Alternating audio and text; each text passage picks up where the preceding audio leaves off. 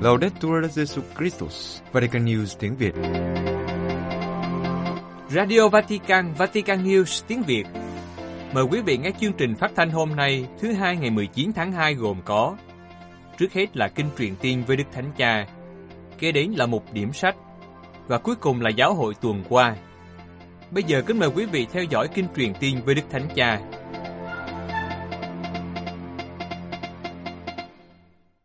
Trưa Chủ nhật ngày 18 tháng 2, từ cửa sổ dinh tông tòa, Đức Thánh Cha đã cùng đọc kinh truyền tiên với các tín hữu hiện diện tại quảng trường Thánh Phêrô. Trước khi đọc kinh, Đức Thánh Cha đã có một bài huấn dụ ngắn dựa trên đoạn tin mừng Chủ nhật thứ nhất mùa chay về việc Chúa được đưa vào sa mạc và chịu ma quỷ cám dỗ. Ngài nói, Cari fratelli e sorelle, buongiorno. Anh chị em thân mến, chào anh chị em. Oggi, prima domenica di Quaresima, il Vangelo ci presenta Gesù tentato nel deserto. Hôm nay Chủ nhật thứ nhất mùa chay, tin mừng trình bày cho chúng ta Chúa Giêsu bị cám dỗ trong sa mạc.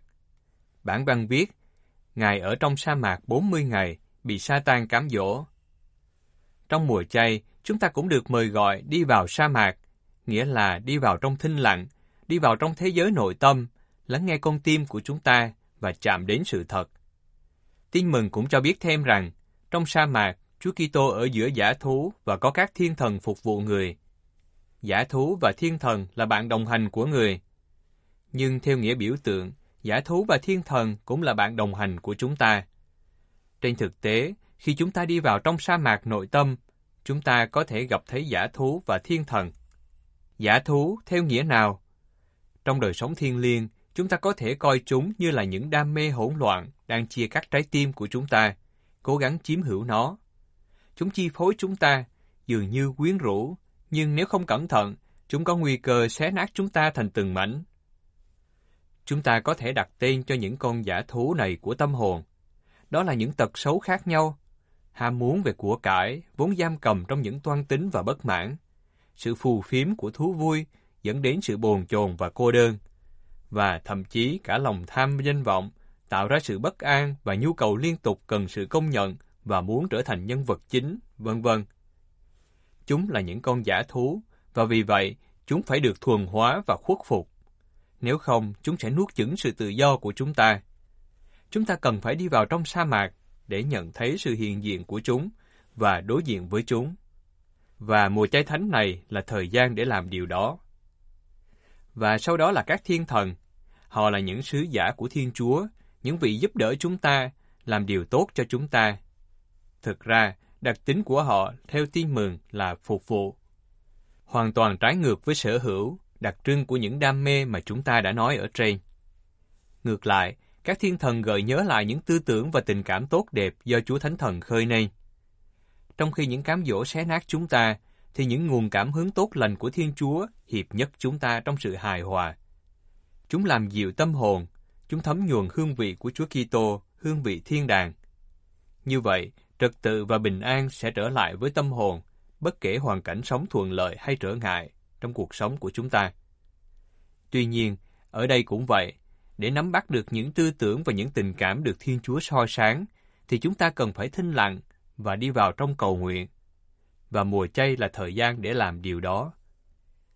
Khi bước những bước đầu tiên của hành trình mùa chay, chúng ta hãy tự đặt ra hai câu hỏi.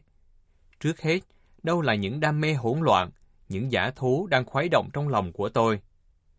Thật tốt khi nhận ra chúng, gọi tên chúng và hiểu được những chiến thuật của chúng.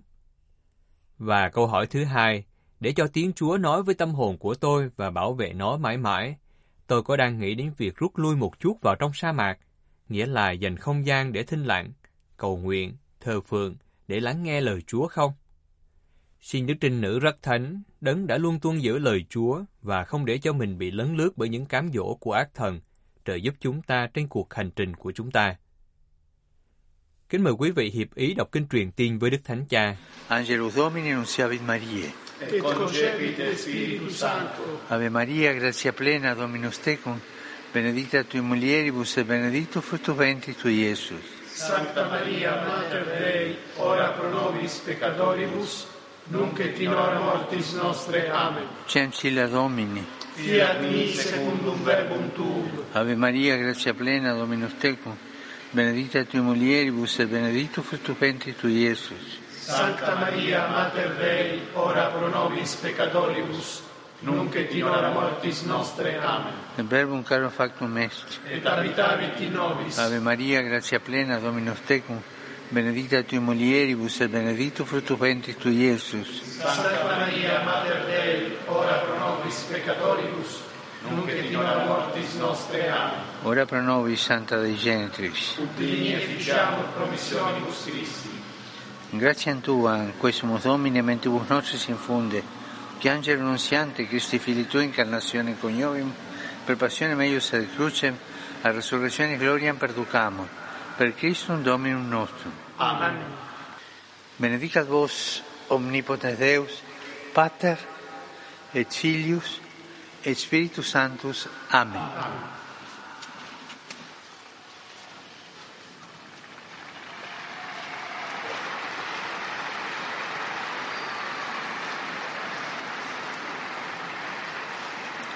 Cari fratelli e sorelle, Sau kinh truyền tiên, Đức Thánh Cha nhắc đến tình trạng chiến tranh và xung đột đang diễn ra tại nhiều nơi trên thế giới, đặc biệt là đã 10 tháng xung đột vũ trang tại Sudan, làm cho tình hình nhân đạo trở nên tồi tệ. Ngài tiếp tục kêu gọi cầu nguyện cho hòa bình.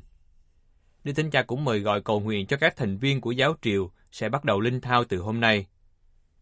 Đức Thánh Cha cũng mời gọi, tôi mời gọi các cộng đoàn và các tín hữu hãy dành thời gian mùa chay này và trong suốt năm chuẩn bị cho năm thánh, tức là năm cầu nguyện, dành những thời điểm cụ thể để hồi tâm trước sự hiện diện của Chúa. Cuối cùng, Đức Thánh Cha chúc mọi người một Chúa Nhật tốt lành và xin đừng quên cầu nguyện cho Ngài. buon pranzo e arrivederci.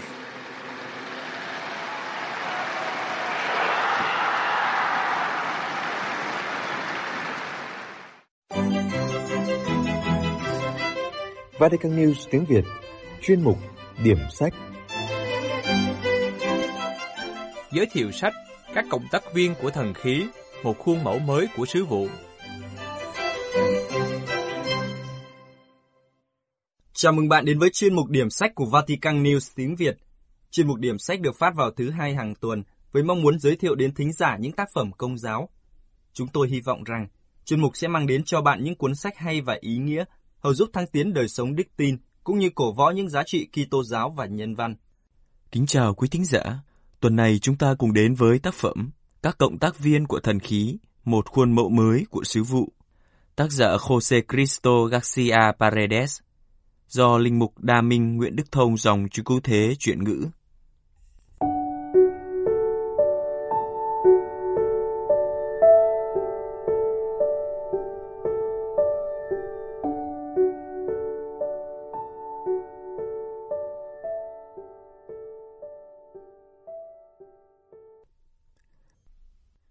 Thưa quý thính giả, Hội Thánh đang trải qua một thời đại của sự hỗn loạn, thay đổi và biến đổi bất ngờ. Các thế hệ mới đang trở thành bị toàn cầu hóa. Hội Thánh thấy mình bị choáng váng. Nhiệm vụ thi hành sứ vụ của Hội Thánh thực sự rất khó khăn.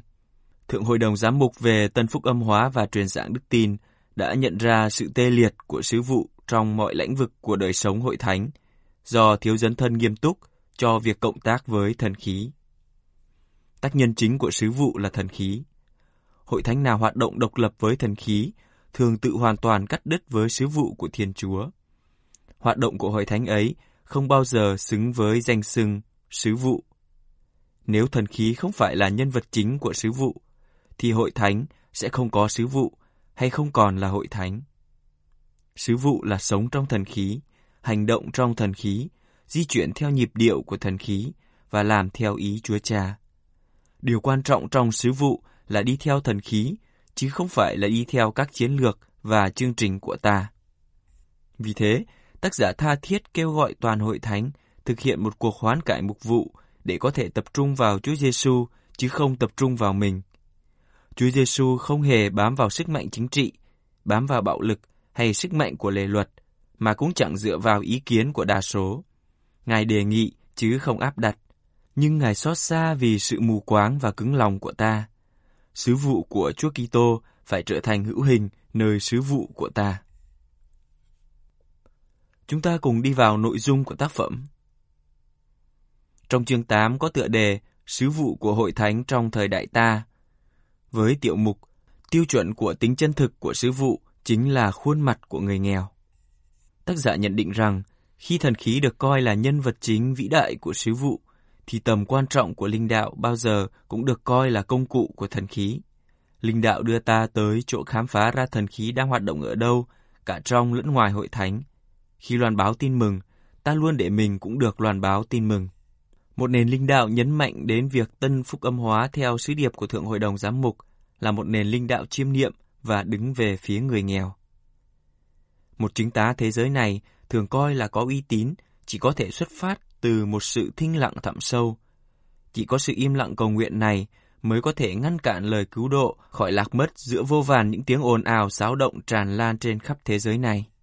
Việc chọn người nghèo là tiêu chuẩn của tính chân thực của sứ vụ loan báo tin mừng của hội thánh, nghĩa là khi sứ vụ ấy có khuôn mặt của người nghèo, đứng về phía người nghèo không chỉ là vấn đề liên đới. Trước hết, đó là một hành vi thiêng liêng. Vì thế, trong việc tân phúc âm hóa, ta phải nhận ra chỗ ưu tiên của người nghèo trong các cộng đoàn của ta, một chỗ không loại trừ bất cứ ai. Sự hiện diện của họ có khả năng thay đổi con người hơn hẳn cả một bài diễn văn. Sự hiện diện ấy cho thấy sự trung thành, làm cho ta hiểu được sự mong manh của sự sống, đòi ta phải cầu nguyện. Tóm lại, sự hiện diện của người nghèo đưa ta tới với Đức Kitô. Các hành vi bác ái đối với người nghèo bao giờ cũng phải đi kèm với việc dấn thân cho một sự công bằng hơn, như được đòi hỏi trong học thuyết xã hội của hội thánh. Việc dấn thân ấy là đặc điểm toàn diện của việc tân phúc âm hóa. Nếu cộng đoàn giáo hội là nơi gặp gỡ, nơi người ta kinh nghiệm được Chúa Giêsu trong thời đại của chúng ta, nếu ta là thân mình duy nhất và Ngài là đầu, thì người ta phải có thể kinh nghiệm được Chúa Giêsu ngang qua chính ta. Sứ vụ của Ngài phải thành hữu hình nơi sứ vụ của ta. Trong phạm vi của sự phục vụ bác ái, nơi rất đặc biệt sứ vụ cần được chú ý, đó là thế giới đớn đau, bệnh hoạn và đau khổ. Vào thời trước, sứ vụ Kitô giáo nhân danh người bệnh có mục đích chính là dạy họ và đồng hành với họ trong nghệ thuật chết. Nhưng cách thức hiện nay còn là đồng hành với họ trong nghệ thuật chữa lành. Chúng ta cùng đi vào phần mục lục của tác phẩm. Tác phẩm Các cộng tác viên của thần khí, một khuôn mẫu mới của sứ vụ, gồm 4 phần và 13 chương, nói về việc thi hành sứ vụ của hội thánh hôm nay. Cha Jose Cristo Rey Garcia Paredes, một giáo sư suốt đời nghiên cứu và giảng dạy về sứ vụ học khắp nơi, đã khẳng định sứ vụ của hội thánh là việc tiếp nối sứ vụ của Chúa Giêsu trong hội thánh, nên phải luôn hướng về Chúa Giêsu, về những gì Ngài đã nói, đã làm để làm chứng cho tầm nhìn và mục đích của Ngài là nước Thiên Chúa. Kính thưa quý thính giả, các cộng tác viên của thần khí, một khuôn mẫu mới của sứ vụ dày 354 trang trên khổ giấy 14.5 20.5 cm. Mới đây, Hội Thánh mừng Kim Khánh một biến cố ngũ tuần, Công đồng Vaticano thứ hai. Hiện chúng ta có thể cảm thụ được một tầm nhìn mới và một sự hiểu biết mới. Hội Thánh với tư cách là cộng tác viên của thần khí, luôn thấy và biết những gì mà một hội thánh khác, một hội thánh tập trung vào mình, tập trung vào hội thánh và lấy mình làm chuẩn, không thể thấy và hiểu được. Hội thánh trước là một hội thánh bao giờ cũng có tầm nhìn rộng, còn hội thánh sau là một hội thánh bị che mắt. Hội thánh trước cho phép mình được hướng dẫn, còn hội thánh sau tự định hướng cho mình. Hội thánh trước làm việc với và tin tưởng với các hội thánh khác, còn hội thánh sau đi theo đường lối của mình, nghi ngờ và sợ hãi. Hội thánh trước mở ra cho thế giới này, còn hội thánh sau là các đạo binh thánh giá tự vệ và phòng thủ đối với thế giới này. Kính thưa quý thính giả, không phải cuốn sách nào cũng phù hợp với tất cả mọi người, hay cũng không có người nào phù hợp với mọi cuốn sách. Nếu sau khi đã nghe mục điểm sách tuần này và bạn phân vân không biết liệu tác phẩm các cộng tác viên của thần khí, một khuôn mẫu mới của sứ vụ có phù hợp với mình hay không? Bạn có thể tìm đọc tại các nhà sách công giáo hay tra cứu trên Internet để tìm hiểu thêm về tác phẩm trước khi có quyết định cuối cùng, hoặc có thể chờ một tác phẩm tiếp theo sẽ được giới thiệu vào tuần tới. Cảm ơn quý thính giả đã lắng nghe. Xin chào và hẹn gặp lại.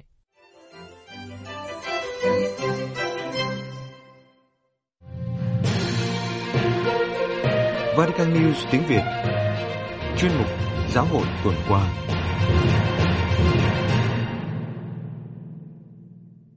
Đức Tổng giám mục trưởng Kiev kêu gọi lên án tội ác chiến tranh. Roma phát biểu tại cuộc họp báo của Tổ chức trợ giúp các giáo hội đau khổ ACN.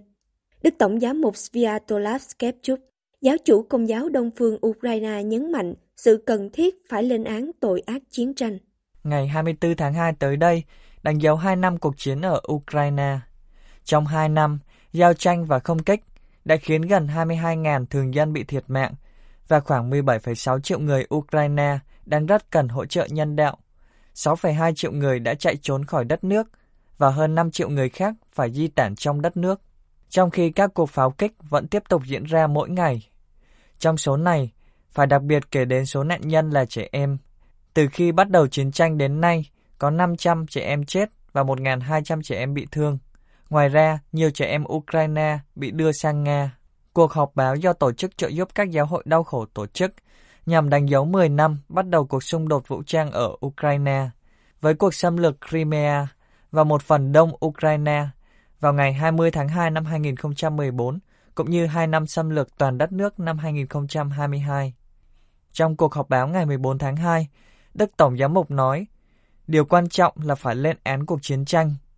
Vì như cuộc thảm sát ở Bucha, nếu không được chú ý, tội ác chiến tranh sẽ lan rộng khắp thế giới. Theo Ngài, khi lên án chiến tranh, có nghĩa là tuyên bố kiên quyết không chiến tranh. Người dân ở Ukraine tiếp tục bị giết bởi vì họ là người Ukraine. Vị đứng đầu giáo hội cũng đề cập đến các khu vực bị tàn phá nhiều nhất. Ở đó, giáo hội bị cấm hiện diện. Như ở miền đông Ukraine không có linh mục và mọi người không thể vào nhà thờ, các cửa đều bị đóng kín. Ngài khẳng định, mặc dù đau khổ, giáo hội vẫn đang mang lại hy vọng cho người dân. Đức Tổng Giám mục bày tỏ lòng biết ơn về tình liên đới trên toàn thế giới. Không ai ở Ukraine bị chết vì các nguyên nhân nhân đạo như đói hoặc khát. Tổ chức của giáo hội công giáo đã dành chiến dịch mùa chay năm nay cho Ukraine, đã tổ chức sự kiện này để tìm hiểu thêm về tình trạng các Kitô hữu phải đối diện ở đất nước sống trong chiến tranh.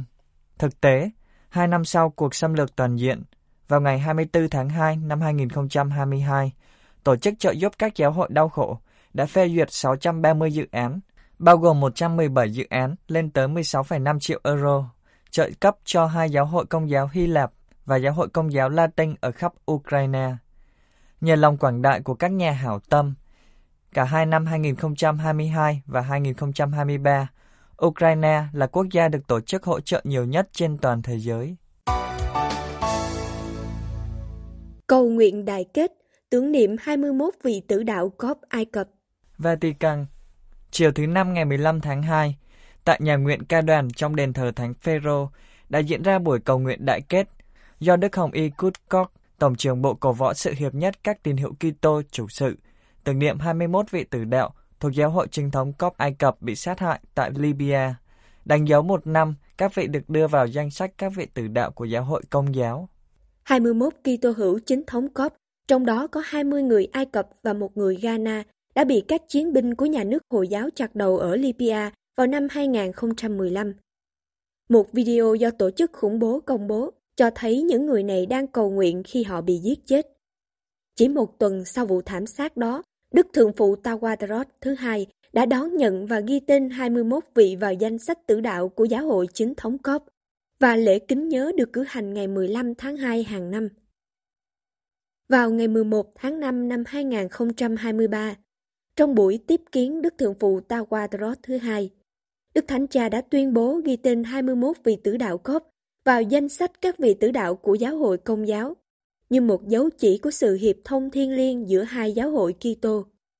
Đức Thánh Cha nói, Cầu mong lời cầu nguyện của các vị tử đạo cốc hiệp nhất với lời cầu nguyện của mẹ Thiên Chúa tiếp tục giúp các giáo hội chúng ta phát triển trong tình bạn cho đến ngày hồng phúc khi chúng ta có thể cử hành trên cùng một bàn thờ và cùng nhau rước mình và máu Chúa cứu thế.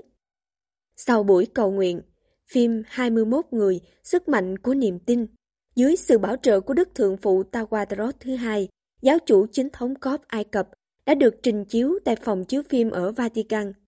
Phim được thực hiện tại quê hương của 21 vị tử đạo.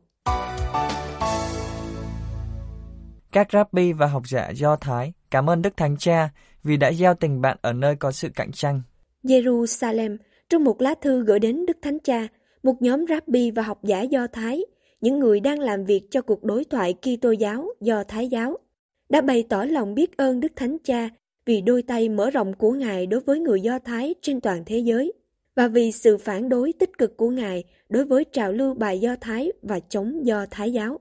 Vào tháng 11 năm ngoái, nhóm này đã viết thư cho Đức Thánh Cha kêu gọi sự gần gũi giữa người Do Thái và các tín hữu Kitô sau vụ tấn công ngày 7 tháng 10 trước đó và làn sóng bài Do Thái và chống Do Thái giáo trên khắp thế giới. Sau đó, vào ngày 2 tháng 2 vừa qua, Đức Thánh Cha đã gửi một lá thư cho anh chị em Do Thái ở Israel. Trong đó, Ngài bảo đảm với họ về tình liên đới của toàn thể giáo hội với người Do Thái, đồng thời kêu gọi nhanh chóng hòa giải giữa tất cả mọi người thuộc mọi thành phần sắc tộc và các giáo hội Kitô sống ở thánh địa.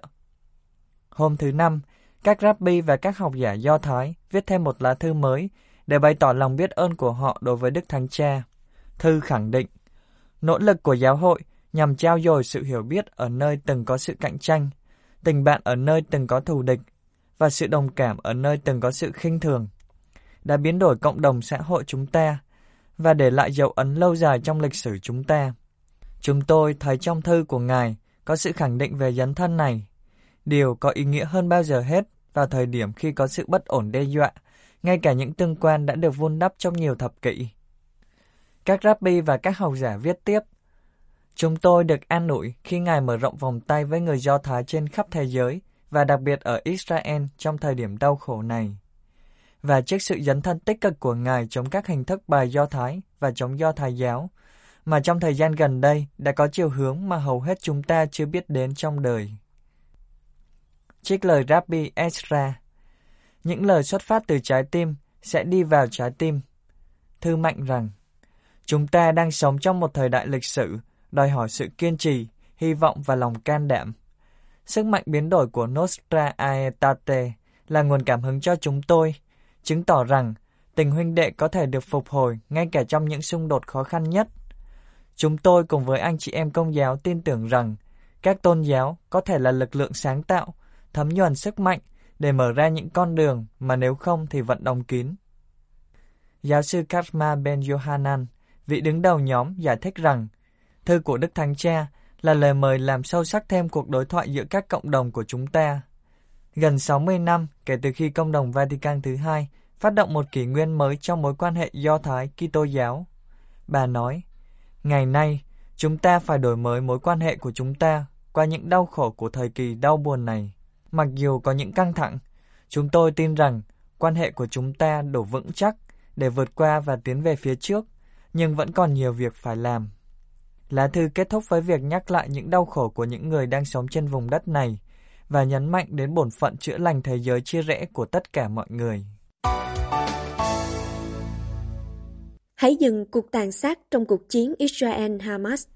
Vatican Về những nhận xét của Đức Hồng Y Quốc vụ Khanh Pietro Parolin về 30.000 người đã chết ở Gaza kể từ khi bắt đầu cuộc chiến Israel-Hamas, ông Andrea Tognelli, giám đốc biên tập của Vatican News, đã có bài bình luận về vấn đề này.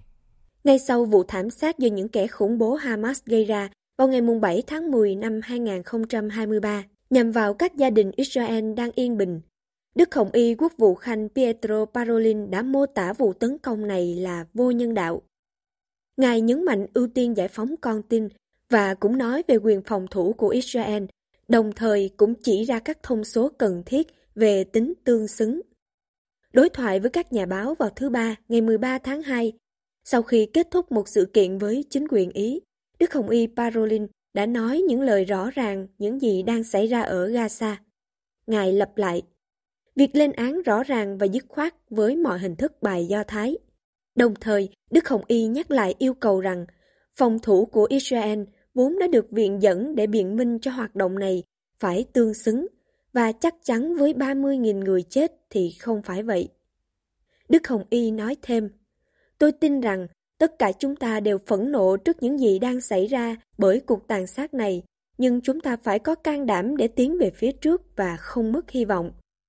Lời mời gọi của Đức Hồng Y không phải là khuất phục trước sự tuyệt vọng, trước sự việc được cho là không thể tránh khỏi của một vòng xoáy bạo lực, vốn không bao giờ có thể mang lại hòa bình nhưng có nguy cơ tạo ra những hận thù mới.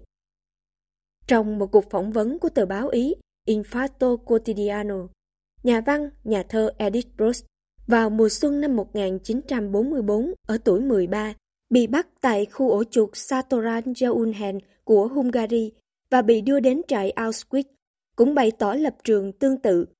Bà đưa ra những lời chỉ trích gay gắt đối với Thủ tướng Israel hiện tại, nói rằng ông đã làm hại người Do Thái hải ngoại vì ông đã làm sống lại chủ nghĩa bài Do Thái, vốn chưa bao giờ biến mất và hiện đã gia tăng.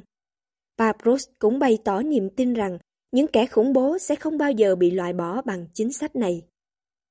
Lời của cả Đức Hồng Y và nhà thơ Do Thái đều xuất phát từ cái nhìn thực tế về thảm kịch đang diễn ra. Tòa Thánh luôn đứng về phía các nạn nhân, vì vậy họ là những người Israel bị tàn sát tại nhà ở Kibbutz khi họ sắp tổ chức lễ Simchat Torah và những con tin bị chia cắt khỏi gia đình họ, cũng như những thường dân vô tội. Một phần ba trong số đó là trẻ em đã bị giết bằng những trận bom ở Gaza. Không ai có thể định nghĩa những gì đang xảy ra ở giải Gaza là thiệt hại đối trọng.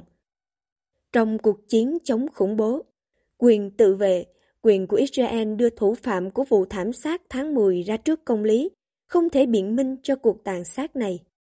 Trong giờ kinh truyền tin ngày 17 tháng 12, sau cuộc sát hại hai nữ Kitô hữu đang tìm nơi ẩn náu ở giáo xứ Gaza, Đức Thánh Cha Francisco nói, những thường dân không có vũ khí phải chịu các vụ đánh bom và súng đạn. Một số người đã lên tiếng, đó là khủng bố, đó là chiến tranh. Vâng, đó là chiến tranh, đó là khủng bố. Đó là lý do tại sao Kinh Thánh nói Thiên Chúa chấm dứt chiến tranh, Ngài bẻ gãy cung và giáo. Chúng ta hãy cầu xin Chúa ban hòa bình vào đầu mùa chay khi số lượng nạn nhân vô tội gia tăng cách khủng khiếp. Lời kêu gọi này càng trở nên cấp bách hơn, kêu gọi hãy làm im tiếng vũ khí trước khi quá muộn đối với thế giới của chúng ta đang bên bờ vực thẳm.